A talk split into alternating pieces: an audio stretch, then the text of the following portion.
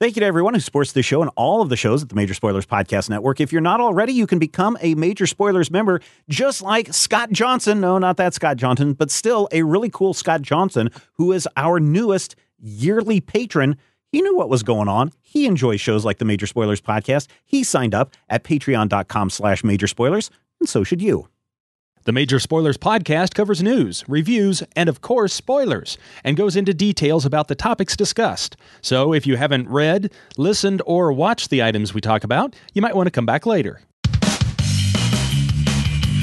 I'm Matthew. I'm Ashley.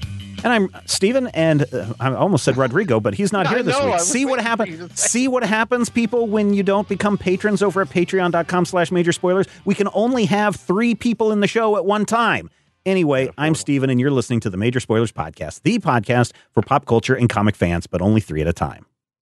In this issue, time now for the incredible exploits of Mandrake the Magician and his powerful major domo Lothar adventuring across 1935.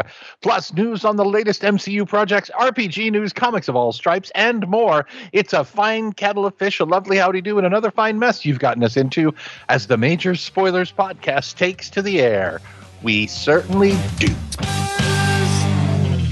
Welcome to the Major Spoilers Podcast, issue 940. Oh, my goodness, I cannot believe we've made it this far without killing each other. It's probably a good thing that we're located in three different locations hidden deep Wow. within the earth, protecting us all from the disaster that is to come.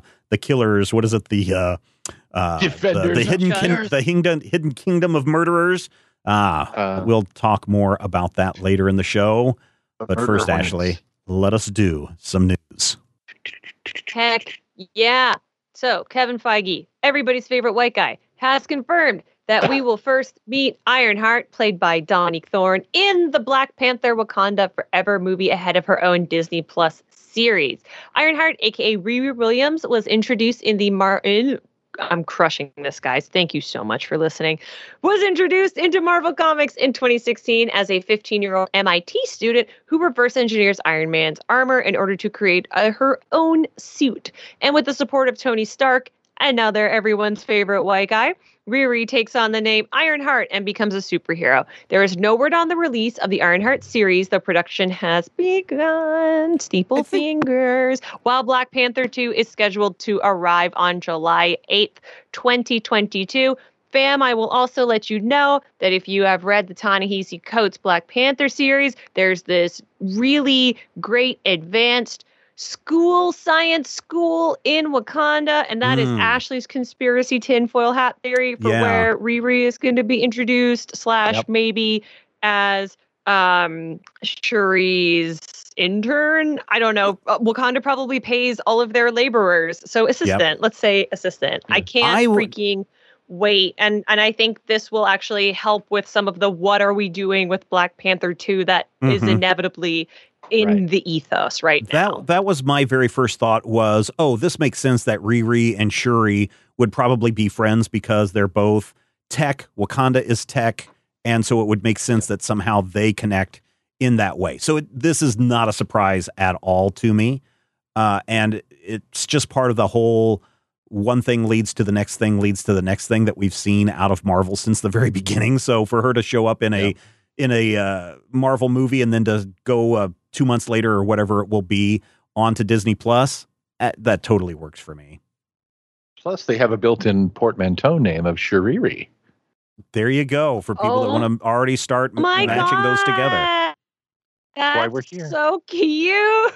That's why I'm here. And speaking Oh, but of yeah, I was gonna say Iron- the Marvel Universe. I was going to say Iron Man's death, Tony Stark's death. What's going on with all of that uh, technology? Oh, that's a good question. So, like uh, Disney Plus is going to give us the Armor Wars. They have uh, hired a Yassir Lester to adapt the Armor Wars story for streaming uh, media through Disney Plus. Uh, it's a television series featuring Don Cheadle's James, quote unquote, Rhodey, quote unquote, Rhodes, as the War Machine, as he figures out what to do when all the Iron Man technology falls into the wrong hands. Now, when you say wrong hands, I'm thinking like Reed Richards. This is how we get the. Oh, this is Fantastic how we Four. get the Fantastic Four, and this is how we get the X Men, and because I mean, it's going to be Bishop that's uh, got all the the Iron Man armor, right? So that's As how we introduce the played X by Men. Omar Sy reprising his Oh, role man. from Days of Future Past. Oh that my would God, that actually would be be so pretty cool. cool. That would be really you know cool. what? If they finally give me a sunspot who doesn't have fire powers, I don't care who plays him. Um, but here's the thing: think about this. Now we can have the Rhodey Riri team up, and their portmanteau name would be Rhodey. A missed opportunity not making her his niece, in my opinion. Mm, yeah, Ooh, that would yeah. be interesting. I hmm I wonder if they wanted to kind of stay away from like the literal patriarchy thing. I don't know. Maybe. I mean, I'm very interested to see what they do, or if um, uh, Mrs. Tony Stark and the kids show up in any future movies. I'll be very interested to see where that story goes. Um, Right. and whether essentially we reprise Robert Downey Jr., he becomes the new Jarvis voice or anything like that. Uh, especially with Riri's character, because isn't uh, Tony Yeah. an AI in her suit in that series? At one point, uh, not currently, but at one point, yes, the AI in her suit was a little Tony Stark. yeah. Uh, that was before her latest armor redesign, which, by the way, the new armor design is solid. Uh, so champions. heads up, everybody. Three Oh. out of the four people on this podcast did not care for Armor Wars, uh, the comic book story. So I wonder if they're going to do a straight up adaptation of that, Matthew, or not. Well, I don't think they're going to be able to do a straight adaptation because part of the main thrust of that was uh, Iron Man and Captain America being mad at each other, which they've already done. Yeah. But I feel like you could do something similar with War Machine. I mean, you might even be able to bring back baby Kurt Russell as the USA jerk in a, a meaningful way at that point. But I don't know. I Baby Kurt, do do do do do do. Baby Kurt, do do do. That's about as much as I can get away with before someone claims before they copyright. sue. Yeah. Oh man, go look at yeah. the go look at the history of that song, Ashley. Your mind will be Let's blown. not. It's it's run uh, other than Paw Patrol, it is the children's media I hate the most on this earth currently. The Paw Patrol- Overtaking in the Night Garden. Oh. You've probably never seen JJ the Jet in the. Never mind.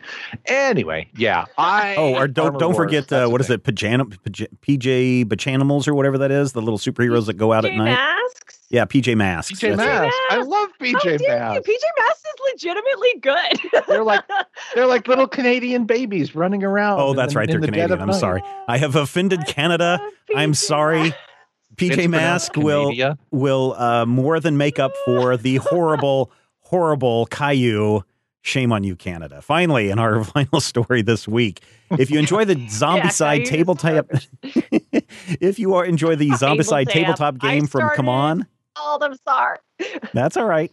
Asmodee is adapting the game into a role playing game for you to continue your zombie slaying adventures. Players can create their own survivor characters from scratch or use pre generated ones to explore the rich setting of the Zombicide Chronicles world. Uh, the uh, RPG book offers the main rules and mission types for players to play through RPG adventures. And of course, if your RPG requires miniatures, you have the whole Zombicide game where you can pull your miniatures from that and throw them on the board. Uh, this is coming, I want to say, in November of this year. You can find out more over at uh, Come On C M O N. I know they keep changing their name, Cool Mini or not, uh, Simon, but I think I think everybody now today calls it Come On. And come on, uh, people! Now, uh, You know we want you to he- we want you to head over to our Discord server where you can talk about these stories and a whole lot more. You can talk about PJ Mask. You can talk about uh, uh, Pajanimals. You can talk about uh, Caillou. I mean, don't You talk about, bananas in Caillou. pajamas. You, you talk about Shusha. Bananas You can talk about the are coming Wuggles? down the stairs. the wiggle, the wig. I love oh the Wiggles, not the Wuggles. Also legitimately good. There's a girl take. wiggle now, you guys. It's- no. There was a nice little heartwarming story uh, about um, a girl with Down syndrome who was in the hospital, and they wanted Mhm. her to put on her oxygen mask so she can breathe because she's got the COVID. And Uh-huh. um, the Wiggles uh, heard about this that she was refusing to put on oxygen, and so they made this cute little video about why it was important to put on the mask and how easy it was and how it made you breathe better. And they had a little song and everything and sent it to her. And then she decided to put on her mask. Oh, go Wiggles. Yeah, I know, right? So there you go. Something good can come out of children's Featherstone. entertainment I suppose something good can even come out of Caillou, I suppose, Canada, but Caillou is actually French, and you know what it means? a horrid child It's the sound that a coyote makes. while he's killing a young child. It literally means yeah, it's like a cry sound. It's so it tells you in the name that he's a little POS. Yes. He's just gonna be yelling. Listeners, you can join our Discord server for free and talk about all this stuff and a whole lot more. You can find a link in the show notes. Or if you want to join in and get access to a bunch of exclusive channels, you can connect your Patreon account to the Discord server, and then you get access to these other channels, include the live, including the live Thursday night recording of the Dueling Review podcast. This week we are taking a look at Superman 78. That should be a lot of fun. You can find out how you can connect your Patreon and your Discord together when you become a member at patreon.com slash major spoilers. And oh, if you're wondering, oh, you guys didn't talk about Eternals or Cowboy Bebop or the Spider-Man Boy trailer, what gives? I'm going to tell you, we did how like wrong you are. 45 Yep. minutes of talk in the major spoilers pre-show this week. You can find out more about that. It's not quite 45 minutes, probably 30 minutes. You can find out more about that again over at patreon.com slash major spoilers. All right, let us jump into some reviews. Le revoir. Ashley, the new uh, Titans series season has launched over there at the HBO Max. What's going on with the Titans? True. Oh, so many things. This season Hmm. is Nightwing and his amazing friends set against the backdrop of Gotham. So it's pretty much finally the show I've always wanted it to be. and as um, alluded to by all of the concept art and trailers and pretty much every piece of media that has been made about season three specifically, Red Hood is on the rise. Um, and because this is Titans and because this is a post Arrowverse show, um, it's all happening really fast. We're not Hmm. exactly getting Jason being dead for years or anything like that. And uh, so we're on episode, oh my God, three or four? What did I write down? Four. Four. It's episode four. I think I wrote three. Yep. Episode four. In episode four, which is the one I am talking about, I'm a very good journalist. Um, we get the confrontation between Brendan Thwaites, Dick Grayson, and Curran Walters, Jason Todd, now Coom Red Hood, because we met Tim Drake in the first episode, and he hasn't got back yet. And this episode is called Blackfire, but the best thing about it is all of the under the red hood stuff. Mm. And it is pretty much what you would think of when you think of the under the red hood story. If you just kind of wipe away all the magic al ghul stuff, that could come later. There's definitely enough time in future episodes to bring that up, but somehow I don't think so. It's already a really big cast. And uh, so if you think of a compact version of that that ends in a big, awesome fight, that is what this episode is. And that's kind of all I want from Titans. I want familiar storylines. Season two was the Judas contract. It's why it remains my favorite season so far. We're only four episodes into season three. Um, and I want cool action because it's superheroes. And this episode really delivers that. I think Brendan Brenton Thwaites and Curran Walters do a really good job when you see them in the costume. Brenton Thwaites has a silly mask, but that's okay. He looks great in the suit otherwise. I don't Hmm. mind. Um Blackfire like is cool or whatever, but it's a lot that happens in one episode because there's a character one of the titans dies in this episode and it's not jason. Jason died a million years ago in the titans history. Um, but if you if you um, are someone who's like into casting and news and entertainment you know that this person was cast as the title character in something else so there was no way that they were gonna Mm. stick around forever. Um, but man, remember the original Titans trailer where Robin was like F Batman? It's Yeah. definitely that approach to getting rid of this character. They don't just like retire and right off into the sunset. And so we're dealing with the aftermath of all of that. And I have come to a peace with Titans and how dark it is, and I know that is a big turnoff for a lot of people, and it it, it will keep some people from watching the show. Um, the thing you should actually take issue with is the man who assaulted people on set, who we now have to watch for the rest of the Mhm. season. Not with the tone. If you don't like the tone, that's fine. But I can meet the tone where it is. And the first episode of the season and this fourth episode of the season really gave me sad Bat Family Boy feels, which is all I want from Titans. The fight was so cool. And I, it's been, in my opinion, there was a little slump in uh, episode two and three. So I was really, really happy to see this pick back up. And I might also be extra biased because, like, Under the Red Hood is one of my uh, all time favorite Batman stories. I think that and um, the Lost Years, the sort of that tells you what Jason was up to Mhm. before Under the Red Hood, are like such good Jason Todd stories. Um, and I think that all the rest of his stories should come up to that level. But I really dug it. And this season is it is Nightwing and his amazing friends. Which is weird because there's like 19 Titans now. and I don't really know if they're all going to be serviced. But for my biases, this was a great episode. Uh, the fight at the end is really cool. And I've seen people on Twitter shouting out specific wrestling moves that the characters are utilizing. so if that is your jam, there's a lot of fun Easter eggs that are going around for references. So I don't know if that is like if Jason Todd is specifically referencing people that he likes in universe, but I think that's really cute as well. Nice. How many slices of meatloaf are you giving this? Four out of five slices of meatloaf because uh, it is still Titans and it's a little silly, but I loved it. So wait, did did they kill off Aquaman? There's no Aquaman in this. No. Not anymore because he's dead, Matthew. No. There's an Aquaman in this. nope, there's not. There was There an is. Aquaman in this. No, No. Aqualad, No, right? Aqua Lad is dead. I'm talking about the actor who played Aquaman in Smallville, who's part of a certain. well, certain. there's no. Aquaman in the show, so But he's uh, call him Aquaman. I he's don't know. I never watched. I've seen one episode of bird. Smallville. There's a red bird one- and there's a blue bird, and he's a red bird. It's But not a one Robin. That uh, Booster Gold is in. That's the Smallville episode I've seen. nice. Okay. I, I do have a question though, because Pretty good one.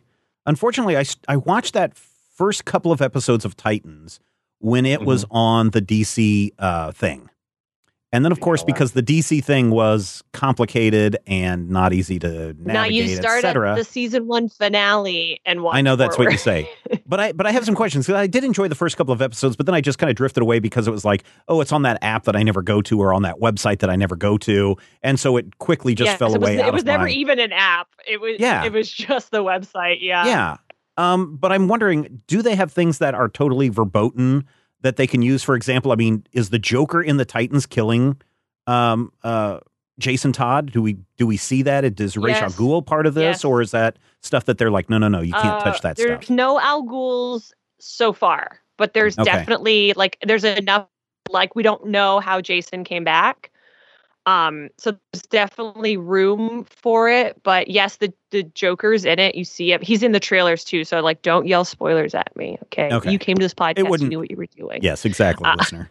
It, I mean, spoilers don't bother me. I was just curious. I mean, if there's things that they can that they have to avoid because it's being used by some other property. I will. Bruce Wayne is all over this, but I will say Batman okay. is not. So I think that might be the thing. Uh, I am like the only person in the world who likes Iain Glen's Bruce Wayne, but I think it's just because I think he looks like a hot English teacher. So Does this series also have a I've never- Doesn't look cyborg? hot, but he's very old. No, they don't have Cyborg here. Cyborg is in. Doom Cyborg is on Doom Patrol. Okay, because I could I didn't know if we had three uh, cyborgs running around on three different series or not. Uh, the well, if you Justice count League the movies animated and then Teen Titans, then we do. yeah, yeah, yeah. okay, so it's only on. Teen Titans and Teen Titans Go would make five. Yeah. there's two- oh yeah, don't don't get me started. I, I as I've said before, I think uh, Cyborg is the most versatile character DC has because you can slot him into any age group and he's going to work in all of those age groups. You can't I do that with Batman. You for- can't do that with you can't do that with Superman. But Cyborg Yeah. definitely does. The the Titans series has had the best Deathstroke in years. Mm. Their Esai Morales Deathstroke was just incredible. It was one of the things. I was it season. I can't remember if he pops up in season two or where, but when He he, starts have to. popping up, I'm like, oh, this guy's scary. I'm You'd probably have to if they intimidated. And then he became uh, an anti-vaxxer, and you were like, "Wow, this guy's scary." Esai so Morales or let us let us go Isai from Black Fire to the Blue Flame, Matthew. The blue nice. flame. Yeah, Stephen. Stephen's good for those sort of things. Uh, yeah, the blue flame. Uh, issue number four came out right now. You guys came out today. Written by Christopher Cantwell, art by uh, Kurt Russell. Actually, I think the colors are by Kurt Russell. Uh, the art is Adam Gorham. But here's the deal about the blue flame. You guys know a guy named Hal Jordan, right? I mean, not personally, but I mean, I've No. name dropped him a couple I actually of times. do. I actually do know a human person named Hal Jordan. right? Hal Jordan, uh, the Green Lantern, is this uh, guy who uh, goes to space and and shoots things with his pew pew ring. The Blue Flame, uh, and I accidentally reviewed episode or issue number three for uh, MajorSpoilers.com. You should check it out.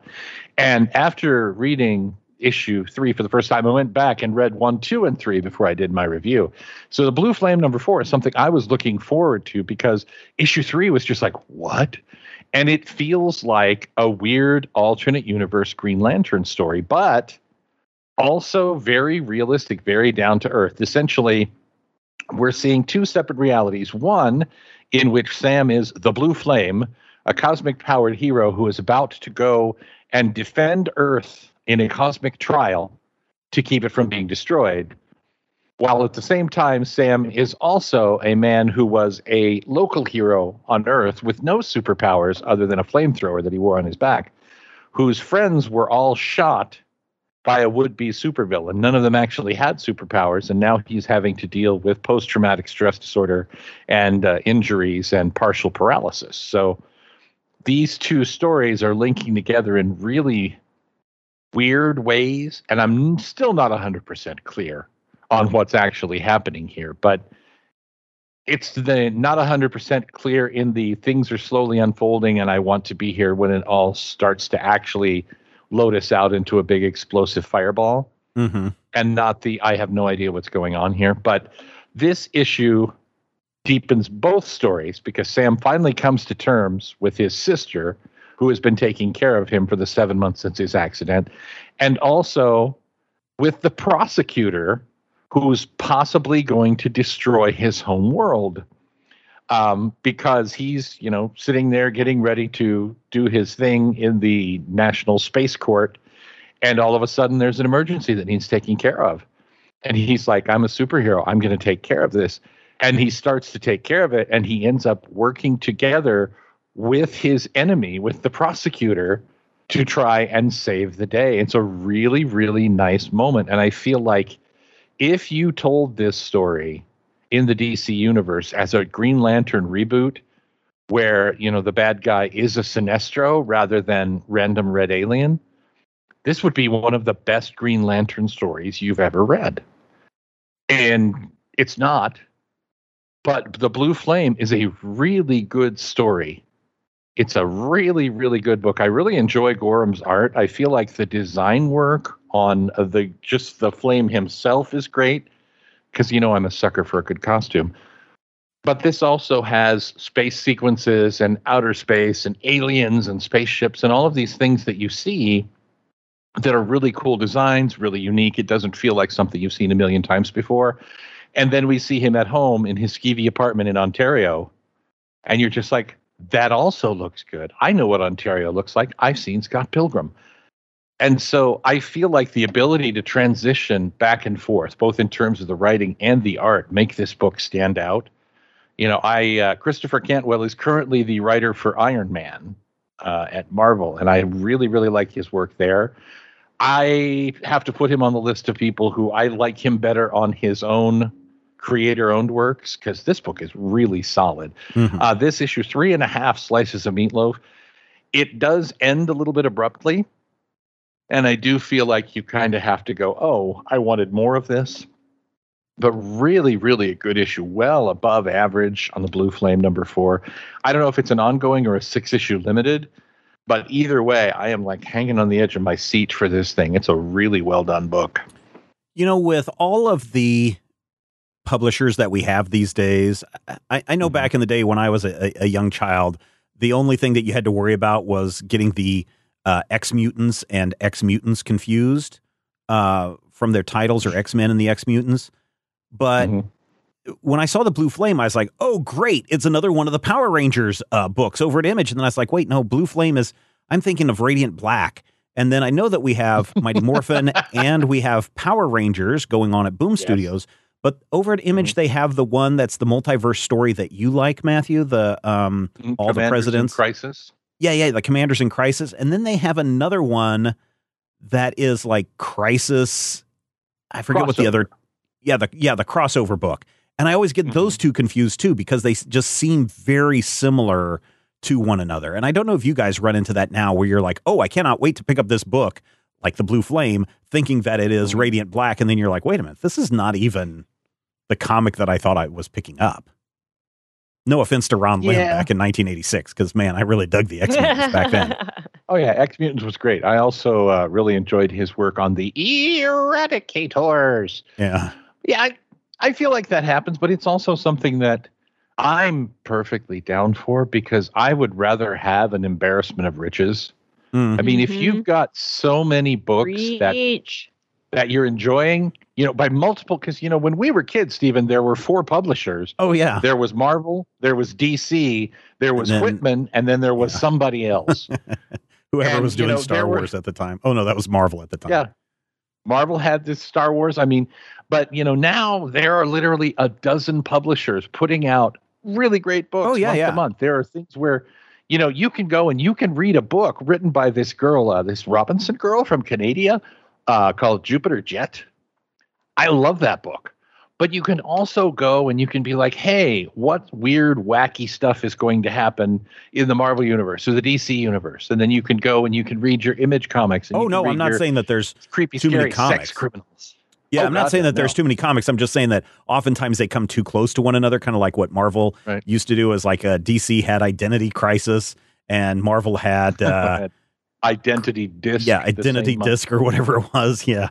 I Um, think I mean, that's always, always happening across all mediums too. Like that happens Mhm. in film all the Yeah. time, and then Yeah. TV Yep. just full out copies. Like everything is doing the Mandalorian right now. mhm. Yeah. Yeah. And you know, you get to a point where yeah, you're watching your TV and all of a sudden there's three Columbus movies.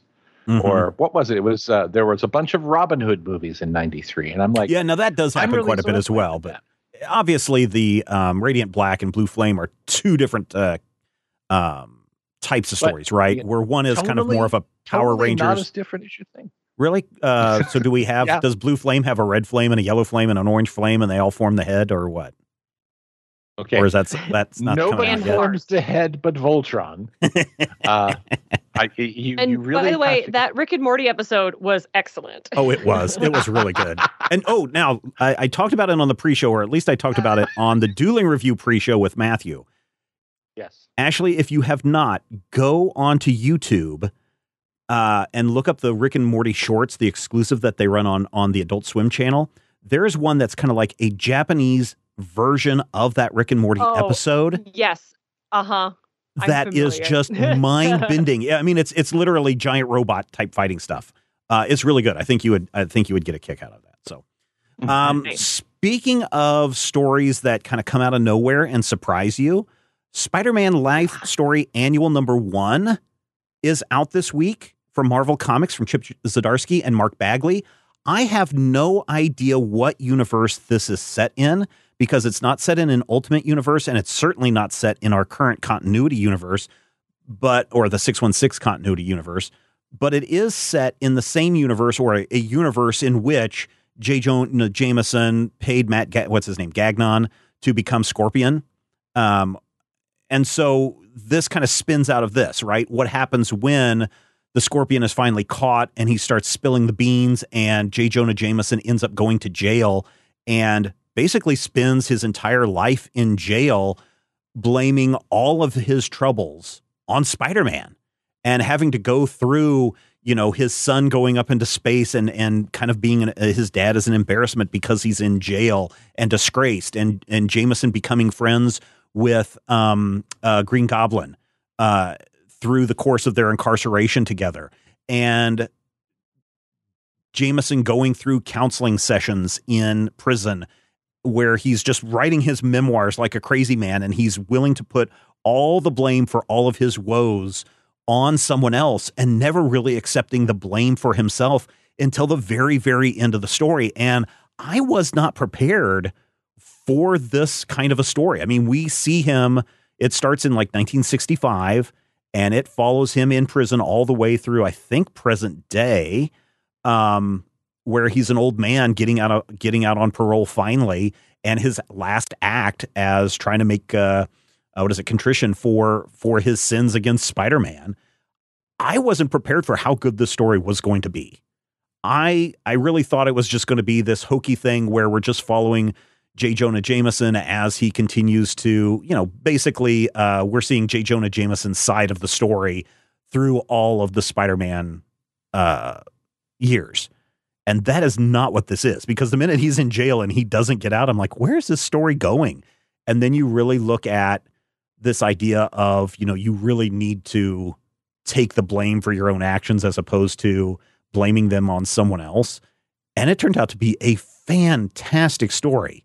Uh, some people may not like Mark Bagley's art. I really enjoy Mark Bagley's art because of um, the Ultimate Spider-Man series. So it's in it. There's a lot of that kind of style that goes on. Uh, I just really enjoyed this issue a lot. It is an annual. It is 40 pages. The cost, I think, is a dollar more than what you're normally picking up. But four and a half slices of meatloaf for this one. It is really good. Really knocked it out of the park. It is a done in one, but it is a different J. Jonah Jameson story that, than you will ever read. And, you know, just give you a little hint. I mean, he is an old man. He does die at the end of this. I mean, the name of the book is Life Story. Uh, so we do get to see what happens to J. Jonah, jo, J. Jonah Jameson in this reality. And it's it's good. It's really good. I think people will will get a kick out of it. So go and check that out. In fact, if you want to buy Spider-Man Life Story Annual Number One or the Blue Flame, uh, there are links in the show notes where you can click and they will take you to the Comixology affiliate program that we have. So if you want to go and buy Spider Man Life Story Annual Number One, just click on that Comixology link. It'll take you to Comixology. You complete your purchase, and a little bit comes back our way. It, it you should know by now that Comixology is owned by Amazon, and they have an affiliate program that works very much uh, like the Amazon affiliate program does. So when you buy something, a little bit comes back our way. Same way if you go over to the Major Spoilers website and you click on the Comixology uh, link at the top of the page or one of the other Comixology links that show up in our reviews or on the side columns or anything like that. When you click on that, again, we get a little bit back for every purchase you make. Uh, and it does allow us to bring a third uh, guest into the show this week in the form of Ashley Victoria Robinson instead of, uh, you know, doing the old uh, Charlie Chaplin by turning Instead our pockets inside Rodrigo. and out. Uh, Well, it's, uh, you know, the, uh, the other option uh. was to reach into my pockets and pull them inside out like Charlie Chaplin does and go, oh, no money, can't have anybody on the show this week. Um, but uh, yeah, so please continue to use those affiliate uh, link And then it would just be Steven with forks and potatoes doing a Uh, little yes, dance. doing a little dance and eating uh, shoe leather as my major spoilers HQ is about to fall off the side of a mountain. I think you're thinking of Harold Lloyd in that last one. No, no, no, no. Both of those are uh, Gold Rush. Uh, Charlie Chaplin goes Yeah. uh, up north to the Yukon. Uh, oh, by I the way, thinking Ashley, of the front of the house falling down, and that's Buster Keaton. that would be Buster Keaton. Yeah, you're Isn't thinking Buster of. Keaton from your neck of the woods? I don't Buster know where he grew up. Yeah, I want to say he, somewhere like, around Kansas here. Yeah. son? Buster don't know if- Keaton. Let's, I don't know if he is. Um, he was born. Let's see if we can find out where he was born. Joseph Francis. Oh yeah, he was born in in Piqua, Kansas. I don't know Yeah, where I Piqua, know Kansas things. is. It's actually uh, Piqua, Wow. Kansas is actually in Jason's neck of the woods. Well, it's in your part of the country compared It to me. It, it most definitely is, but it's It's it's really located in that southwest. I'm sorry, that southeast corner of the state, kind of where It's Jason's. near from. Yates Center, Yeah, halfway Oh, I used to play- between Toronto and Cuba. I used to play basketball in Yates Center all the time, and uh, when I was growing up in in high school. Uh, but Ashley, speaking of the Yukon, you will be very pleased to know that my son is taking what he considered he considered it was going to be his easy class of the year. He's taking world Mhm. geography, and he's kind of mad because um, uh, this week by Friday he has to memorize all of the provinces, the states of Canada and Mexico. And so I was oh, I was quizzing like, him there's on. only 13. It's not that many. well, he also has to do Mexico too. But I mean, for him, maybe memorizing, you know, I was like, so where is, uh, what is the westernmost state in Canada? What is the easternmost state in Canada? Can you find them on the map? Uh, and he was uh, nailing those out pretty well. So I asked him. Okay. He doesn't know the capitals though, because I was asking him what was the uh, the capital of Saskatchewan, and he didn't know that. So Saskatoon. No, it's Regina. Regina. Yeah. But that one I know because of Deadpool. I only know that one because it makes me giggle every time. Let's see. The easternmost would be. See, I don't know for sure. My brain wants to It's say where Newfoundland, Ashley's from. May actually. No, I'm not from there. Ashley's from the middle. yeah, kind of. The Middle Kind of East the- part of Canada. I would Man, say I'm gonna- either- I'm gonna either fail my- Newfoundland or Prince Edward Island is the the eastern, New, it's Newfoundland. It's in its own time zone. Yeah, it's on its own Okay. thing. and then the it's westernmost technically would probably Lab- be the Labrador Yukon. part of Newfoundland and Labrador. But Wait, there's a Labrador. yeah, so the Oh, yeah. province is actually called Newfoundland and Labrador because there's quite a large island out there, which is called Labrador. So Is that where the retrievers come from? yeah, yep. So, like the the westernmost would be the Yukon territory, right? Mm, no, No, what would it be? Columbia. Yeah, British that's what I said too. But he was like, uh, "But isn't like uh, the Yucatan? Isn't that like technically, Well, if you look at the in map, a little bit more west? no, I'm sorry. Uh, yeah, uh, isn't that just a little? Yeah, the Yukon just a little bit more west Alaska, than British I Columbia. think, is a little bit more west, but the Yukon Yeah. is definitely not. yeah, Uh, you'll be Okay. you'll be ha- happy to know that I have talked to an actual Canadian tonight. Well, how oh, I'm sorry, I can't say there? that Are there she's. ten. There's 10 provinces and three territories. Okay, how many provinces can you name, Stephen, without cheating? Oh, I'm already on the map because I had to look up something. Oh, so. well, you cheat. I could I could use I could do Yukon, British Columbia, um, Yukon's not Newfoundland, a province. uh, Saskatchewan. It's territory.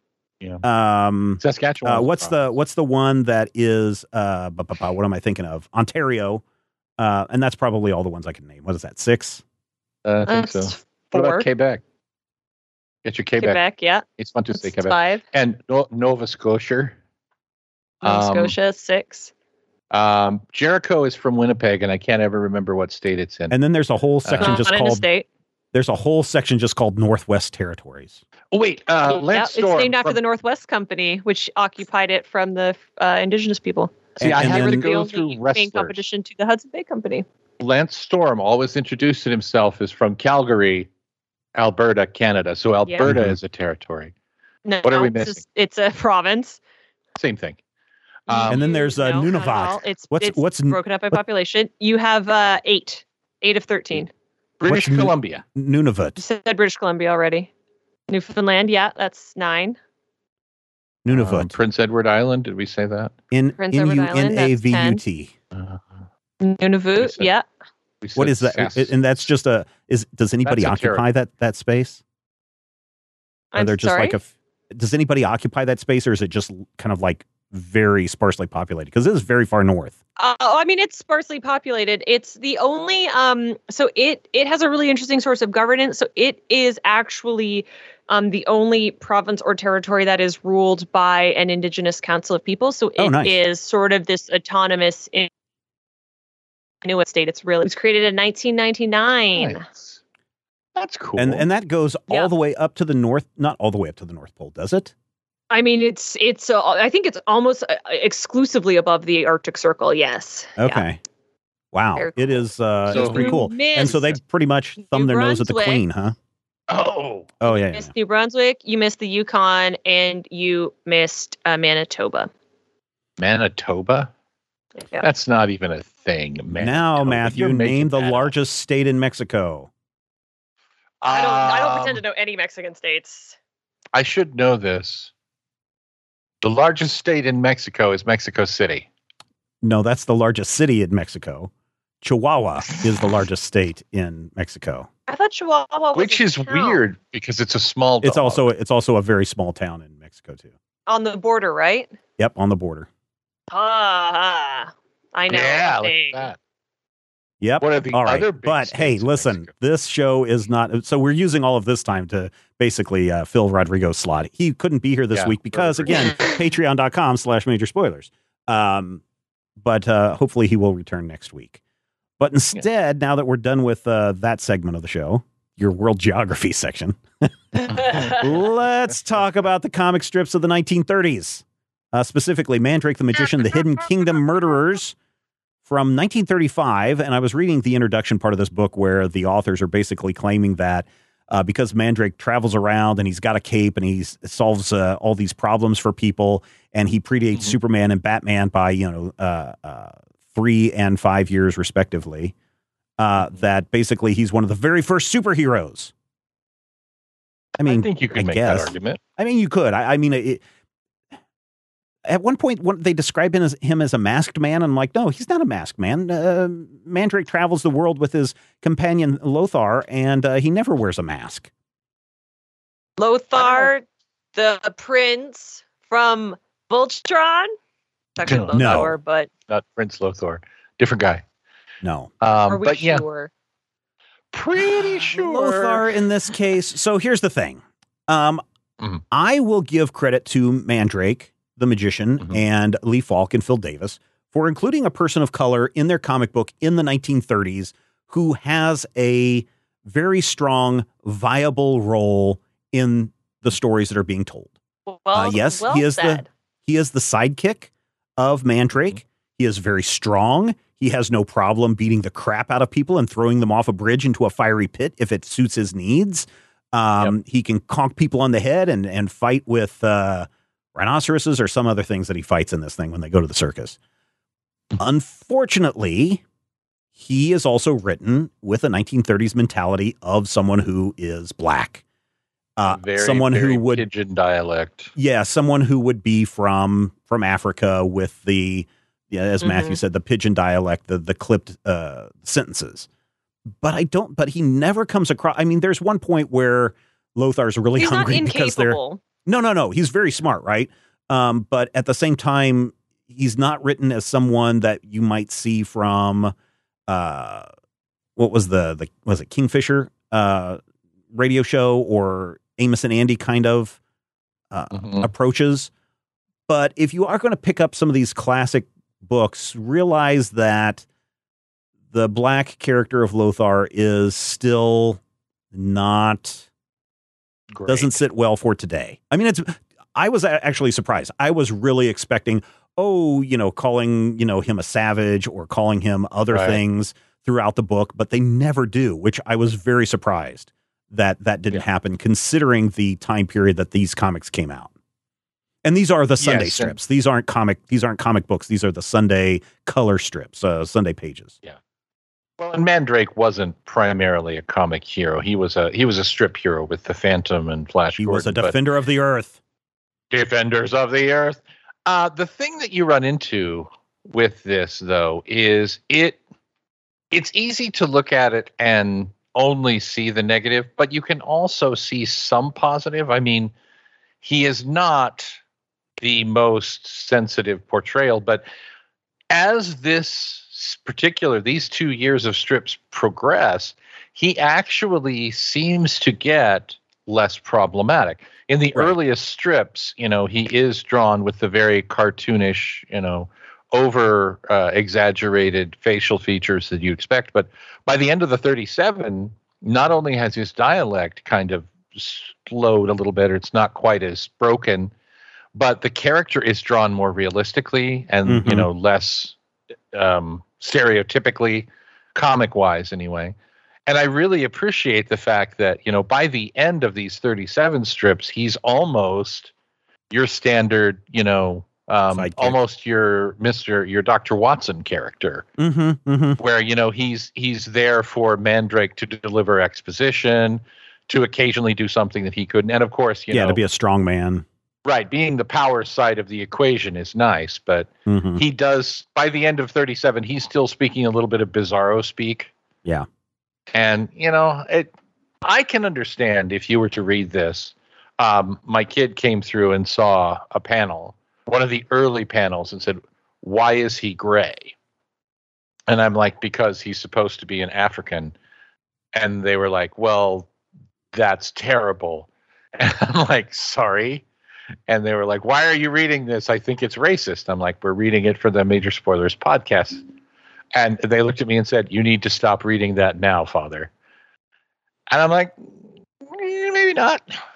I don't. I don't know. I mean, it's problematic, but it's not horrible. Like I said, it's not. It's not your Amos and Andy uh, level of Right. characterizations of people who are black. Uh, well, it's yeah. it's kind of like I said about Titans. Like you have to meet this where it is and and when it is in Yeah. time because this Mhm. is now Yeah. Right. in, in- kind of a historical document which is Right. you know a Yeah, strange no, it is, thing yeah. to say but it is of an era and you have to sort of suss out for yourself whether or not how much malice you think has gone into this because there is a difference between ignorance and, and malice and Right. I don't I don't think it's meant in in cold blood. I think Right. it's just Yeah. where media was. Unfor- it doesn't make it okay, Right. Mhm. but I don't think it I, I think it makes it less painful. I think It that's a great observation. like- I was going to say, I think that's a great observation, Ashley, because uh, so I'm teaching a video production class this semester, and one of the things that I like to do in the class is ask the students to tell me their favorite movies.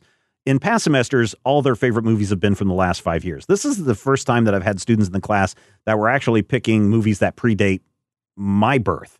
Uh, one of the students said her favorite movie was Breakfast at Tiffany's. And I said, Well, Breakfast at Tiffany's is a good movie, but it has major problematic parts in the form of Mickey Mhm. Rooney uh, and his role as depicting a, a- an Asian Japanese. Uh, was he uh, the um, uh, landlord? And so we had to talk about that and how, when you look at things from the past, you do have to rec- recognize that there people looked at things differently and you know whether you treat it as a slur or you treat it as straight up racism or whatever that it may be these were things that were at the time kind of accepted. And so when you look at this through like what matthew and i do on the legion clubhouse when we look at a lot of these old and sometimes very problematic stories from 50 years ago we have to look at it through the lens of today and say well back then maybe that was acceptable but today those aren't the things that we would consider acceptable. And so i think when we look at this um, beyond the other huge problems this this uh, collection has. Mhm. The character of Lothar, while problematic, isn't the worst thing about this book. And in a lot of ways, comparatively to similar media, like characters like you run into uh, Marvel Comics had Whitewash Jones.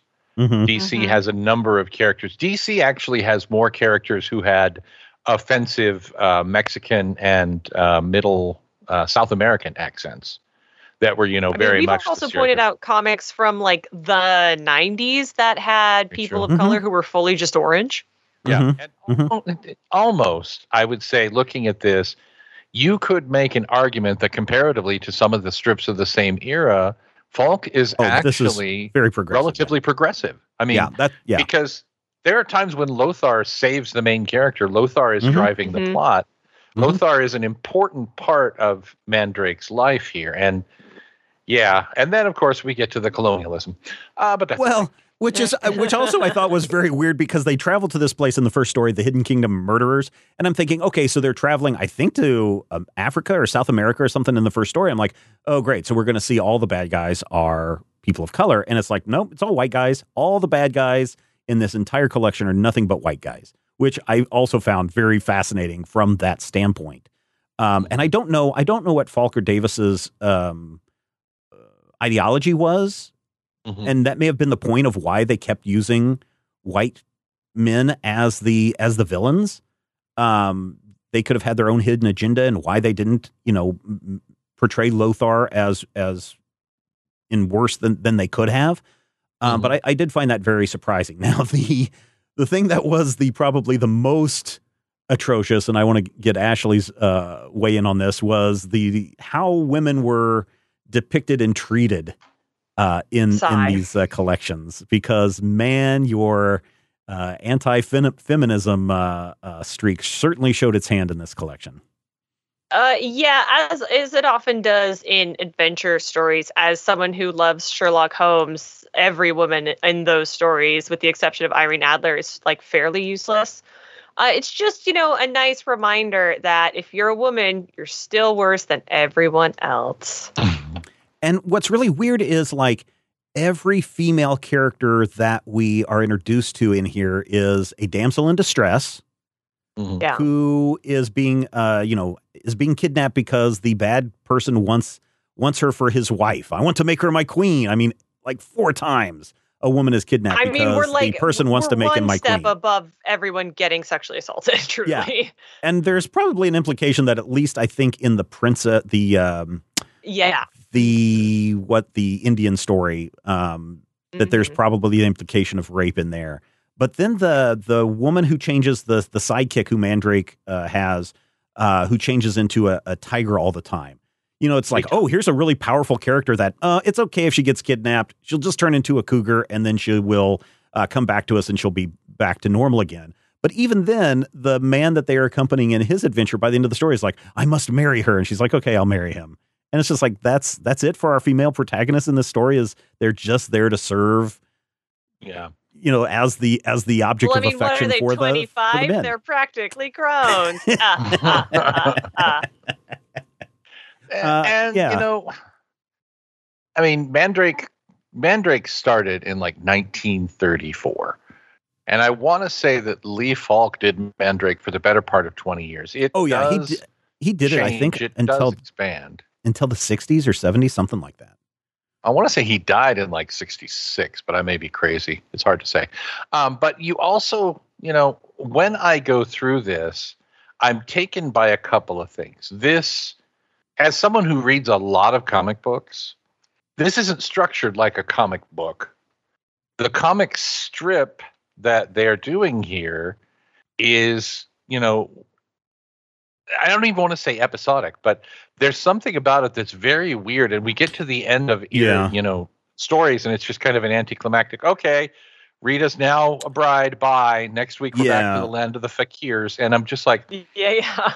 So I think a part of that is a really good writer in some of the stuff that I've read, but this is just kind of like doop doop doop doop doop. doop, Well, and I, and I think part of that is because, man, that so most comic strips, and again, I, I'm repeating things that people already know, is you have your daily strips, which are the little thin black and white stuff, and then on Mhm. Sunday you have the big full color color stuff. And oftentimes, when we look at here in Mandrake, or when we look at the other one, Prince Valiant, is follows this exact same format as Mandrake Oh, yeah. Prince Valiant. the we- the Mm. daily strip is a totally separate story from the Sunday strip because not everybody gets the daily paper, but everybody gets the Sunday paper, and the comic section is the one that you want to read. So what's weird is in that time that a week takes place, uh, people may forget uh, what has happened in the week before if they don't col- collect or keep their their comic section from their Sunday uh, paper. So what's weird is like the first third of every installment is kind of a recap of what happened before. And then a little something, a little action happens in the middle third. And then in the last third, you have some kind of a cliffhanger moment, some kind of uh, trouble that everybody gets into. So that when you come back the next week, you know, the prince is still riding his horse to the kingdom.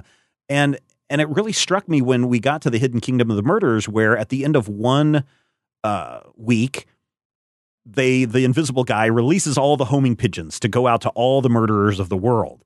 And then like the very next week, while they're fighting these guys off still, all the murderers of the world are converging. I'm like, well, that's really weird writing until you realize, well, it's kind of been a week since since that story kind of took place. Maybe they have come in that time period. So I think it's the way that the story is presented kind of mandates that you have to mm-hmm. tell it in that kind of structure where it's like, let's recap, let's tell a little bit of progress, and then let's give a cliffhanger to say, come back next week.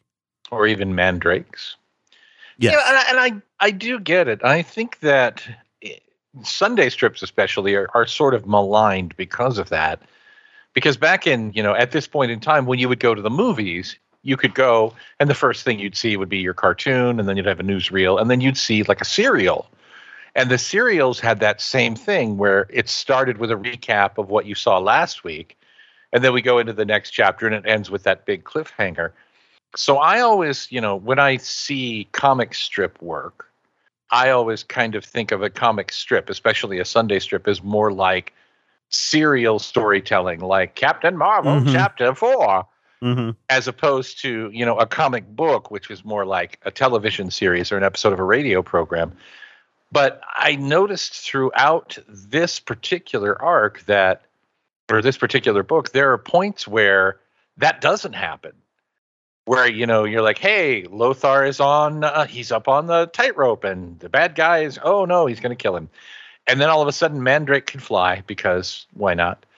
But you do get to a point in this story where I almost missed the recaps, especially when Oh, you in get some into, cases, uh, yeah. into the circus people. Not so much Mhm. in uh, the Prince Paulo story, the last story in the arc, but the circus people story just kind of goes and goes and goes, and some of it is actually pretty cool. When it's going and Interestingly- going and going. Yeah, interestingly, my thoughts on the circus story were kind of the same as my thoughts of the circus story that we have on our new Legion Clubhouse, which people will listen to in a in a few days, where uh, the events take place at a circus, and so it's like, well, let's go visit the freak show part of the circus. Let's go visit the the lions. Let's go visit this section of the of the circus, and that's kind of how that Mandrake story kind of played out, where it's like every time they went to another area of the circus, something was going on that Mandrake had to use his magic to put a stop to, Yeah. which I thought was I- rather odd. I had thought, and I may be crazy, but I had thought Well- that Mandrake didn't have superpowers. That he would He just doesn't. he would use his hypnotizing powers. That's But why the throughout this, he's like you know doing stuff where he's like, I'm a giant, and now this guy is floating, and now I can fly up into the sky, and I'm like these these can't all just be you know hypnotic states. You're That's the you're flat-out implication, right? There. I mean, that's the implication, right? Because in the one uh, episode, the Fakir one, where the guy's Uh-huh. constantly covering his eyes because he's like, "Oh, don't look at his eyes," because if if uh, you see his eyes, he will hypnotize you into doing all these things. And then you're right, he does straight up magic that is not hypnotism. Yeah, he opens an umbrella and just sort of floats down like Mary Yeah. Poppins. And Yeah, I don't know. no, There's I- the point where Lothar throws the guy into the fiery pit and Mandrake telekinetically lifts him back out. yeah. I'm like, this is not I- hypnosis, man. I don't know how Ashley, how did you feel about these stories? Because I got to tell you, I didn't like a single one of these stories. Not because of their content, but just because they're just poorly done. Uh, yeah, yeah, they're cool.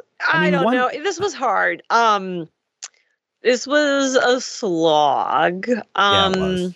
Unfortunately, um, I have actually read a bunch of Prince Valiant, and I think it is infinitely more readable. And I don't know if it is because that is a historical time period It might be. that we're familiar with and we're willing to give more leeway to. Um, I think part of that is that Hal Foster is just a really good writer, too. the, I mean, maybe, May, maybe, maybe, maybe. Maybe. I do think, though, there is like good and interesting stuff here. I think it would be, I think it's prime for a reboot, actually. Um, Oh, I yeah, think you could yeah. do some really interesting stuff with these characters, with this type of setting. Um, but maybe, you know, maybe we're all just like too modern for this type of storytelling now. Maybe we're and it- past. But again, and this again goes to a little bit of a preview for this week's Legion Clubhouse, where Legion Clubhouse is just lifting the the tropes of a detective story. They're just lifting like every single fairy tale you've ever heard in this, right? I mean, you've got the Alibaba and the Forty Thieves, or Aladdin and the Forty Thieves. You've got the the the Midas Touch story that's in here. You literally have them referencing Alice in Wonderland and then saying, "Oh yes, we're literally ripping off from Alice in Wonderland in here." Uh, I, you know, it was just like, wow, I've I've heard all of these stories before in other places that probably predate them appearing in these Mandrake tales, and so I was very disappointed in really all you're doing is retelling this Midas Touch story in the last what four weeks of your of your story, and I was just kind of disappointed in the what do I want to say? Not the stealing, but kind of the laziness of just like, oh yeah, let's just borrow this story and, and make it our own. I guess kind of Disney's the same way, right? It's like let's take these public domain stories, make them our way, our, our our own way, slap a copyright on them, so that no one can ever tell a Cinderella story again without hearing from us. LOL. Yeah, LOL. And there's something to be said for that. I I feel like that's definitely something that is happening here, but also you know, it, when we talk about stories that are nearly 100 years old, especially when you're talking about something like a comic strip that was essentially meant to be pretty much disposable, you do see, you know, moments where it's less uh let's, you know, make a reference to Beauty and the Beast and let's just do it. Yeah. You know, you you get to a point in here and by the way, we need to talk about the actual reproduction of these strips in a moment. But before we get to that, you do get to a point within here where it's clearly just yep we're we're doing a Mhm. thousand and one nights or Mhm. you know we're doing the greatest show on earth and with with mandrake and i feel like that may be part of the reason why people remember the people Yeah. who remember these strips as fondly as they do remember them because of those you know archetypical heavy duty moments where you're just like oh my god this is beauty and the beast or Right. this is that uh, movie where you know jimmy stewart never takes off his face paint Or, I mean, it also might be the fact that, you know, I was telling my students today that, you know, my Kindle app, I've got 600 books sitting on that Kindle app. You know, back in the 1600s, if you had four books, you were considered one of the richest people on the planet because you could afford four books. And I'm wondering if that's not the same thing. You know, we're depression depression era uh, storytelling that's coming out here. People may not have access to libraries or lots of books or lots of other entertainment. And the one source of entertainment that they're getting is through the comic books uh, or the comic uh, sections of their newspapers. And that might be their main form of literature and reading um, because they don't have access to that other stuff. So to them this tale of, of the midas touch is oh well that's something new to me. I've never heard this tale before. But Right. to other people who might have 10 books yeah, they're familiar with that. Yeah, and you're bringing it you know you're bringing it to new audiences Mm-hmm. Mm-hmm. well i mean possibly new audiences No, I, I, I honestly think that during this time period, that that's probably one of the things is that there are new audiences who have never heard of these things before. oh yeah Uh, But- let's let's. Oh, go ahead and finish, and then I want to jump over to the art. I, I was actually going to mention the art as we transition into because this is this all by the same artist is this all by davis Phil Davis, yeah. hmm so throughout the two year stretch of this book phil davis really really changes his style and gets much much more complex and much more Mhm. i'm going to say pretty Oh yeah. Um, When by the time you get to the circus storyline and you've got that the trains are crashing into each other, holy crap, that's a magnificent panel. Yeah, and you get you know you look at these early uh, the earliest chapters here, and I can't honestly tell because it's clear that the reproduction on the earliest chapters that we see in this book it has the original lettering in it, Mm-hmm. whereas some of the later chapters don't. I think right about the time you hit Land of the Fakirs, the lettering has clearly been redone, and it looks like it may yes, for actually be a sure. yeah, that's a computerized font. And I'm wondering if it's a question of the original lettering just being completely illegible. But throughout that first arc, and I'm I'm looking at this at 150 percent, you guys, in a digital copy. I was looking at it 200. Yeah, this is a Yeah, copy that- from uh, I think Fantagraphics Some- or IDW. I forget. Uh, no, I'm sorry, Titan Comics. Titan Comics. Some of the teeny tiny little Someone at bitty- Titans is shaking their fist at the sky right now. I know. No, sorry. good. Titan's awesome.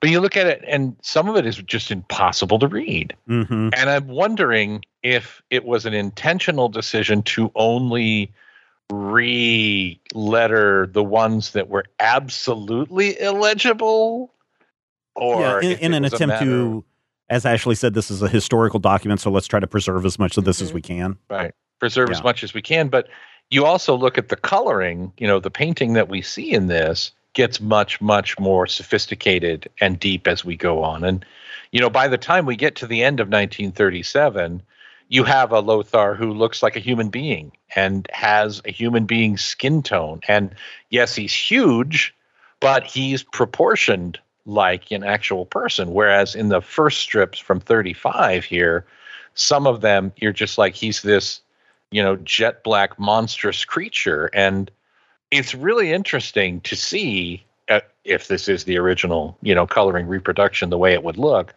how much Phil Davis evolved as an artist throughout this arc because Mhm. Mhm. this is a beautiful comic. I mean, this is great to look at. If you just scroll through the pages and scroll and scroll and scroll, there's really good looking stuff on every single page. Yeah. Ashley, some thoughts on the art? I think the art, for the most part, there are some weird transfers or scans or whatever, which happens a lot with older stuff like this. I think the art overall is pretty good. Mhm. And I like this. I always think of this as like hyper detailed. Like it reminds me of an etching almost. Oh yeah. Like it's Mhm. probably the thing that adds the most whimsy to it of all the artistic elements that, you know, we have as they are. I think bottom line for me on this book is if you want to go back and look at this from a historical perspective, I, I would say snatch it up and, and look at it from the historical perspective. From the art perspective, I think the art is good. You can see a evolution of the art. Story wise, though, I think the stories in here go from good to I hate this story with a passion. I'm looking at you, uh, Kingdom of the Crystal Men and the Metal Men and the Robot Peoples. I hated that story the with a Crystal passion. Skull. Yes. I liked that one. That one was actually. I just thought that one was the dumbest one, and then the second dumbest one was the um, the Upside Down Kingdom. Mhm. Yeah. That one was really dumb. It just it, the Fakir one, the Circus one, and the Hidden Kingdom ones were the ones that I think had the most interesting stuff, the most action in it uh, of them all. So for me, if you can check this out from a library, definitely check it out from a library. Um, I'm not saying to go out and buy this. If you're someone that's a that really wants to get some mandrakes in your life, uh, Dynamite Entertainment has been doing the Defenders series on and off, and they have several collections of the Defenders that include uh, Mandrake and Lothar and Flash Gordon and the Phantom, all doing their Defenders of the Earth uh, shtick. Uh, I would probably go and read that as opposed to to this. But from a historical perspective, definitely check it out. But from a should I just read this? Eh, check it out from the library or borrow it from somebody. Matthew, what say you? This is 100% a historical document, which means that if you want it and you're willing to pay for it as a historical document, then you already know that the answer is yes, I definitely want this. I can't necessarily recommend it as a narrative, but it is really fascinating to read through this and see the evolution of, you know, two young creators going through and, you know, upping their craft. And it is you know the the cover copy is all breathlessly telling you how this is the first superhero. And i i mean i'll give it to him with an asterisk. I mean he is as much a superhero as you know tarzan or the scarecrow Or of the romney Phantom, marsh. yeah. Or Yeah. yeah, Deloop, El Zorro, the Gordon. Scarlet Pimpernel, all of these, you know, proto pulpy superhero guys. But if you come in here trying to say, I'm looking for superhero action, you're going to be disappointed. And if you come in here saying, I'm looking for something that is, you know, that feels like a modern story, comic book story, television story, you're going to be disappointed. But if you're willing to sit down and, you know, kind of wrap your mind around it and take into account the, you know, the Whoopi Goldberg uh, caveat that we see in front of the censored 11 shorts, uh, that always says, you know, some of these depictions are wrong. They were wrong then and they're wrong now. And they're here to, you know, to remind us that it happened and that people actually thought this way. And that's not just Lothar, that's some of the colonialism, that's the treatment of the women, that's some of the moments where you're just like, yep, this person is a complete idiot. And it's definitely there for the sideshow. Um, but I also feel like there's something to be said for just getting a chance to look at these stories and see, you know, where the stories that we love came from. So I wouldn't necessarily say rush right out in a buying frenzy, but rush right out with your library card, I would definitely fall behind. Yeah. Ashley, you get the final say this week. Woo! I think you all have said it better than I. I think if this interests you from an artistic standpoint, from a storytelling standpoint, from a completionist standpoint, or from a historical standpoint, it's definitely worth checking out. It's, I mean, I've read stuff written uh, in the modern day that is more offensive. I've also read a lot of stuff that's less offensive.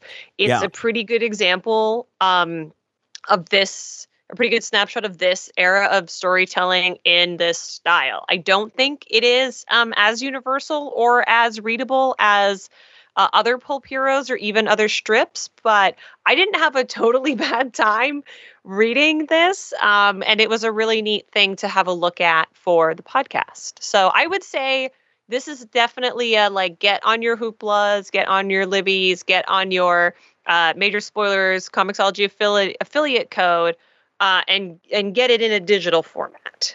Mm-hmm. There we go. You know, uh, I was a little concerned because I really wasn't paying attention when I scheduled these to have the Black Mage and then Mandrake back to back.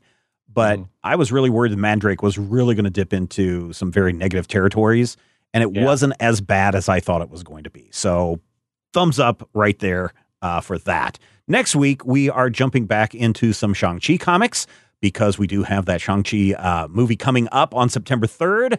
Some of us probably won't get to see it until October, but uh, that is what we're going to do next time. And I think that's where we're going to wrap it up for this issue. Thank you for listening. Thank you for being part of the Major Spoilers experience.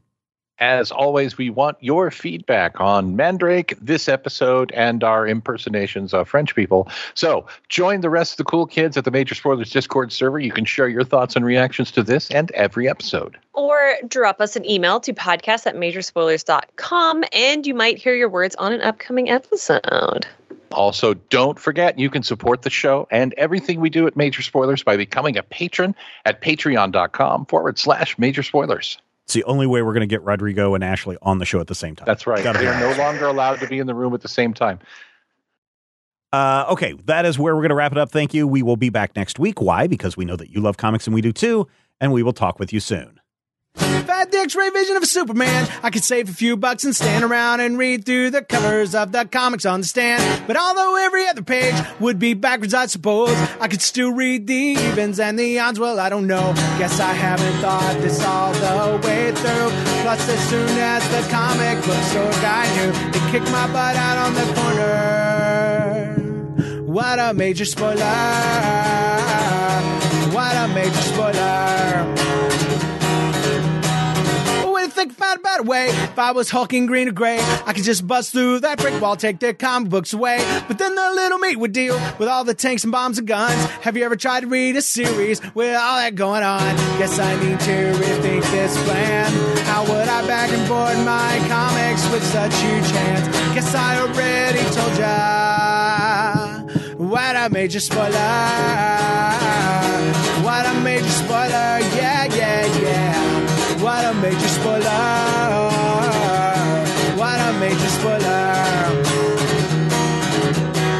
If I'm Stark Raven, rich like a man of iron, I might not be surprised to find that I might actually have the heart cold to follow an entire storyline. Would I really even need to read up on all those escapades? I mean, who needs such distractions when your sister's such a babe? But the downside is such a beast. Being shot up in a fun bee in the Middle East with a king sign throwing soldier. What a major spoiler! What a major spoiler! Yeah, yeah, yeah! What a major spoiler! Whoa, whoa, whoa, whoa! What a major spoiler! This podcast is copyright 2021 by Major Spoilers Entertainment, LLC.